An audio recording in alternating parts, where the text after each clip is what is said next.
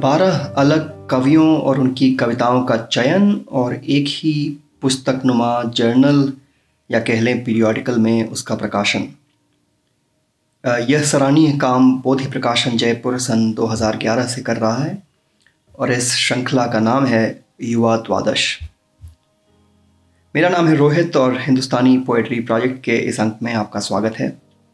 अभी तक के एपिसोड्स में या तो हम एक कवि की बात करते आए हैं, जैसा यतीश जी के साथ हमने एपिसोड किया था नरेश सक्सेना जी पे। और या फिर एक टॉपिक पे, एक थीम पे, जैसे एक एपिसोड में हमने शेर और कविताएँ सुनी थी बारिश पे। इस बार कुछ थोड़ा सा अलग करते हैं। आज बात करते हैं इस किताब नुमा पीरियोडिकल सीरीज़ के दूसरे अंक, दूसरा युवा द्वादश से कुछ कविताओं की। इसमें कवियों और कविताओं का चयन किया है श्री निरंजन श्रोत्रिय जी ने। आप इसे और इस सीरीज़ के बाकी अंकों को अमेज़ॉन या फ्लिपकार्ट वगैरह से ख़रीद सकते हैं या फिर बोधि प्रकाशन से सीधे संपर्क कर सकते हैं। हम शो नोट्स में इसका अमेज़ॉन लिंक भी डाल देंगे। तो शुरुआत करते हैं विनीता जोशी जी से।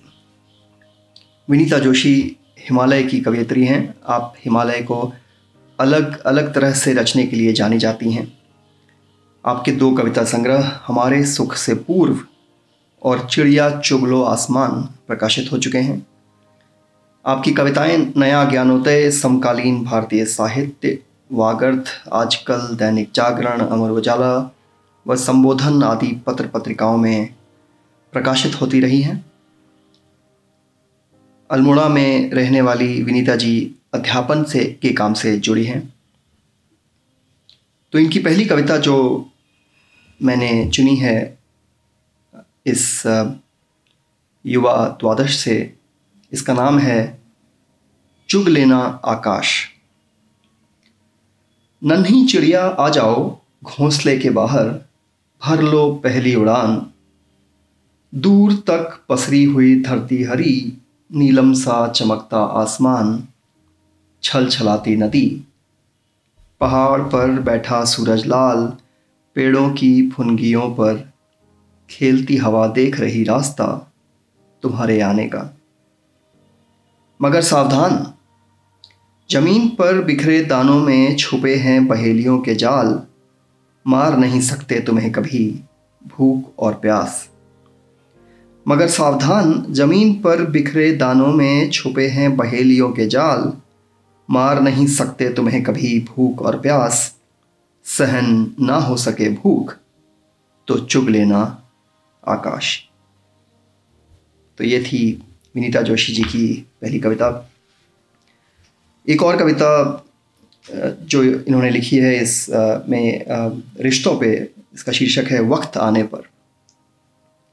रिश्तों में फ़ायदे की बात किया करते हैं वो, जैसे कोई बैंक हो, जिसमें जमा पूंजी पर मिलता है ब्याज। रिश्तों में फ़ायदे की बात किया करते हैं वो। जैसे कोई बैंक हो जिसमें जमा पूंजी पर मिलता है ब्याज, कागज़ बन चुके रिश्ते बिक जाते रद्दी के ढेर से, कौड़ियों के भाव बिना किसी दर्द के काटने पड़ते हैं, नाखून की तरह रिश्ते भी वक्त आने पर।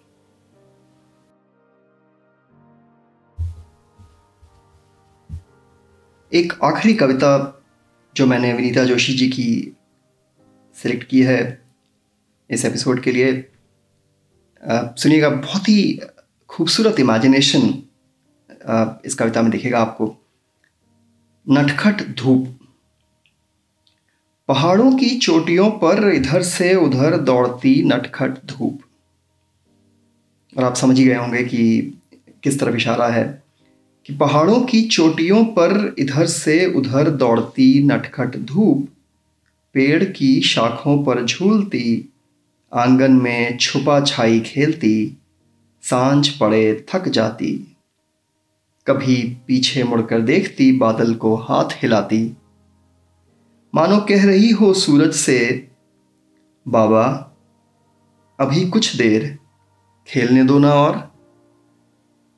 मानो कह रही हो सूरज से, बाबा, अभी कुछ देर, खेलने दो ना और। तो ये थी विनीता जोशी जी की कुछ कविताएँ। अगले कवि जिनकी कविता सुना रहा हूँ, उनका नाम है प्रांजल धर। इनकी कविताएँ और लेख लगभग सभी स्तरीय पत्र पत्रिकाओं में प्रकाशित हो चुकी हैं। राजस्थान पत्रिका पुरस्कार और अवध भारती सम्मान से सम्मानित किए गए हैं प्रांजल। तो इनकी कविता है, रास्ते का पत्थर है जीवन।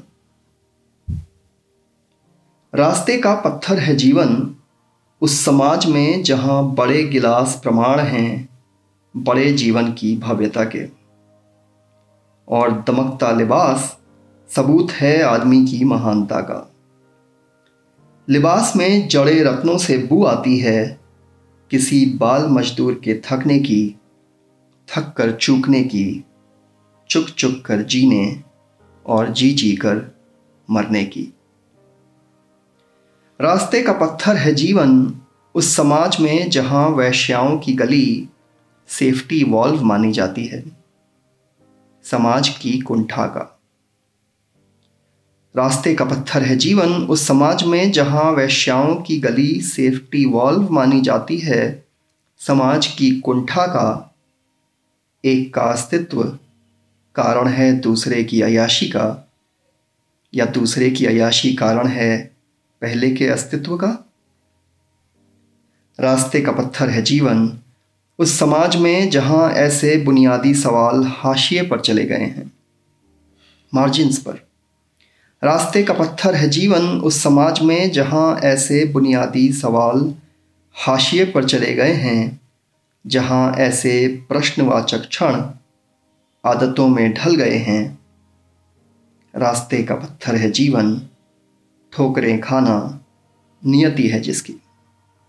नियति मतलब फेट डेस्टिनी तो ये आखिरी पार्ट था कि रास्ते का पत्थर है जीवन उस समाज में जहाँ ऐसे बुनियादी सवाल हाशिए पर चले गए हैं, जहाँ ऐसे प्रश्नवाचक क्षण आदतों में ढल गए हैं। रास्ते का पत्थर है जीवन, ठोकरें खाना नियति है जिसकी। अगली कविता जो मैंने सेलेक्ट की है, उसका नाम है पूर्वज कवि, और इसे लिखा है महेश वर्मा जी ने। हिंदी कविता की दुनिया में महेश वर्मा जी की जान पहचान और एक बहुत जाना पहचाना नाम। ये कविता मुझे प्रिय है, इसलिए भी कि जो थोड़ी बहुत कविता गज़ल मैं भी लिख लेता हूँ तो कभी कभी लिखने के बाद लगता है कि मैंने किसी और कवि का कुछ लिखा हुआ जो शायद मैंने कभी पढ़ा हो और मेरे सबकॉन्शियस में कहीं है, उसे ही लिख दिया है। तो सुनिए महेश वर्मा जी कैसे कहते हैं? पूर्वज कवि। पूर्वज कवि आते हैं और सुधार देते हैं मेरी पंक्तियाँ। पूर्वज कवि आते हैं और सुधार देते हैं मेरी पंक्तियाँ। मैं कहता हूँ कि हस्ताक्षर कर दें जहाँ उन्होंने बदला है कोई शब्द या पूरा वाक्य। होठ टेढ़ा करके व्यंग्य में मुस्काते वे अनसुनी करते हैं मेरी बात। उनकी हस्तलिपि एक अभ्यस्त हस्तलिपि है। अपने सुंदर दिखने से बेपरवाह और तपी हुई कविता की ही आँच में। सुबह मैं ढूंढता उनके पद चिन्ह ज़मीन पर, सपनों पर और अपनी कविता पर।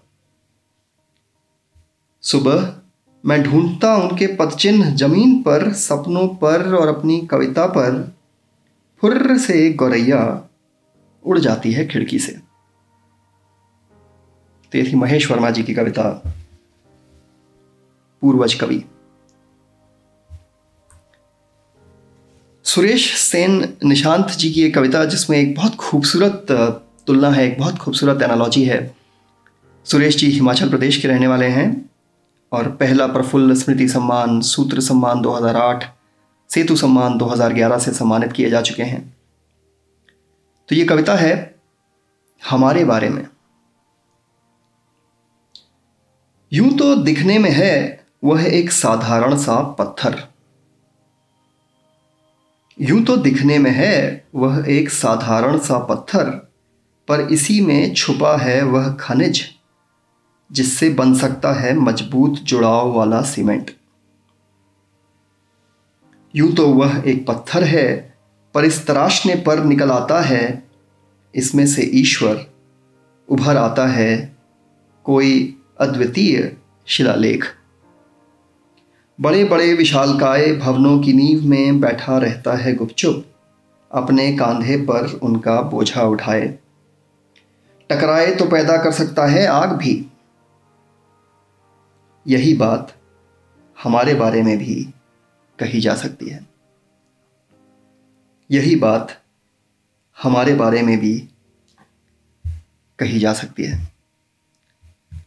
तो देखिए, कविता का शीर्षक था हमारे बारे में। एक बार फिर से सुनाता हूँ। यूँ तो दिखने में है, वह एक साधारण सा पत्थर, पर इसी में छुपा है वह खनिज। जिससे बन सकता है मज़बूत जुड़ाव वाला सीमेंट। खनिज मतलब मिनरल यूँ तो वह एक पत्थर है, पर इसे तराशने पर निकल आता है, इसमें से ईश्वर उभर आता है कोई अद्वितीय शिलालेख।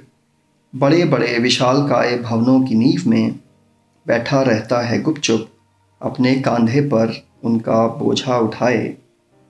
टकराए तो पैदा कर सकता है आग भी, यही बात हमारे बारे में भी कही जा सकती है। अगली कुछ कविताएँ केशव तिवारी जी की। केशव तिवारी के दो कविता संग्रह प्रकाशित। इस मिट्टी से बना और आसान नहीं विदा कहना। देश की महत्वपूर्ण पत्र पत्रिकाओं में कविताओं के अलावा समीक्षाएँ और आलेख प्रकाशित। तो इनकी पहली कविता का शीर्षक है तो काहे का मैं किसी बेईमान की आँखों में न खटकूं तो काहे का मैं किसी बेईमान की आँखों में न खटकूं तो काहे का मैं मित्रों को गाढ़े में याद न आऊँ तो काहे का मैं कोई मोहब्बत से देखे और मैं उसके सीधे सीने में न उतर जाऊँ तो काहे का मैं अगर ये सब कविता मैं तुम्हें सिर्फ़ सुनाने के लिए सुनाऊं तो फिर काहे का मैं? फिर से सुनिए, कि किसी बेईमान की आँखों में न खटकूं तो काहे का मैं? मित्रों को गाढ़े में याद ना आऊँ तो काहे का मैं? कोई मोहब्बत से देखे और मैं उसके सीधे सीने में न उतर जाऊँ।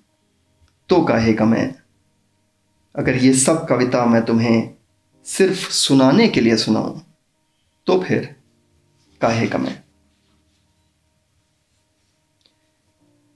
एक और कविता उनकी छाह में उस मनुष्य की।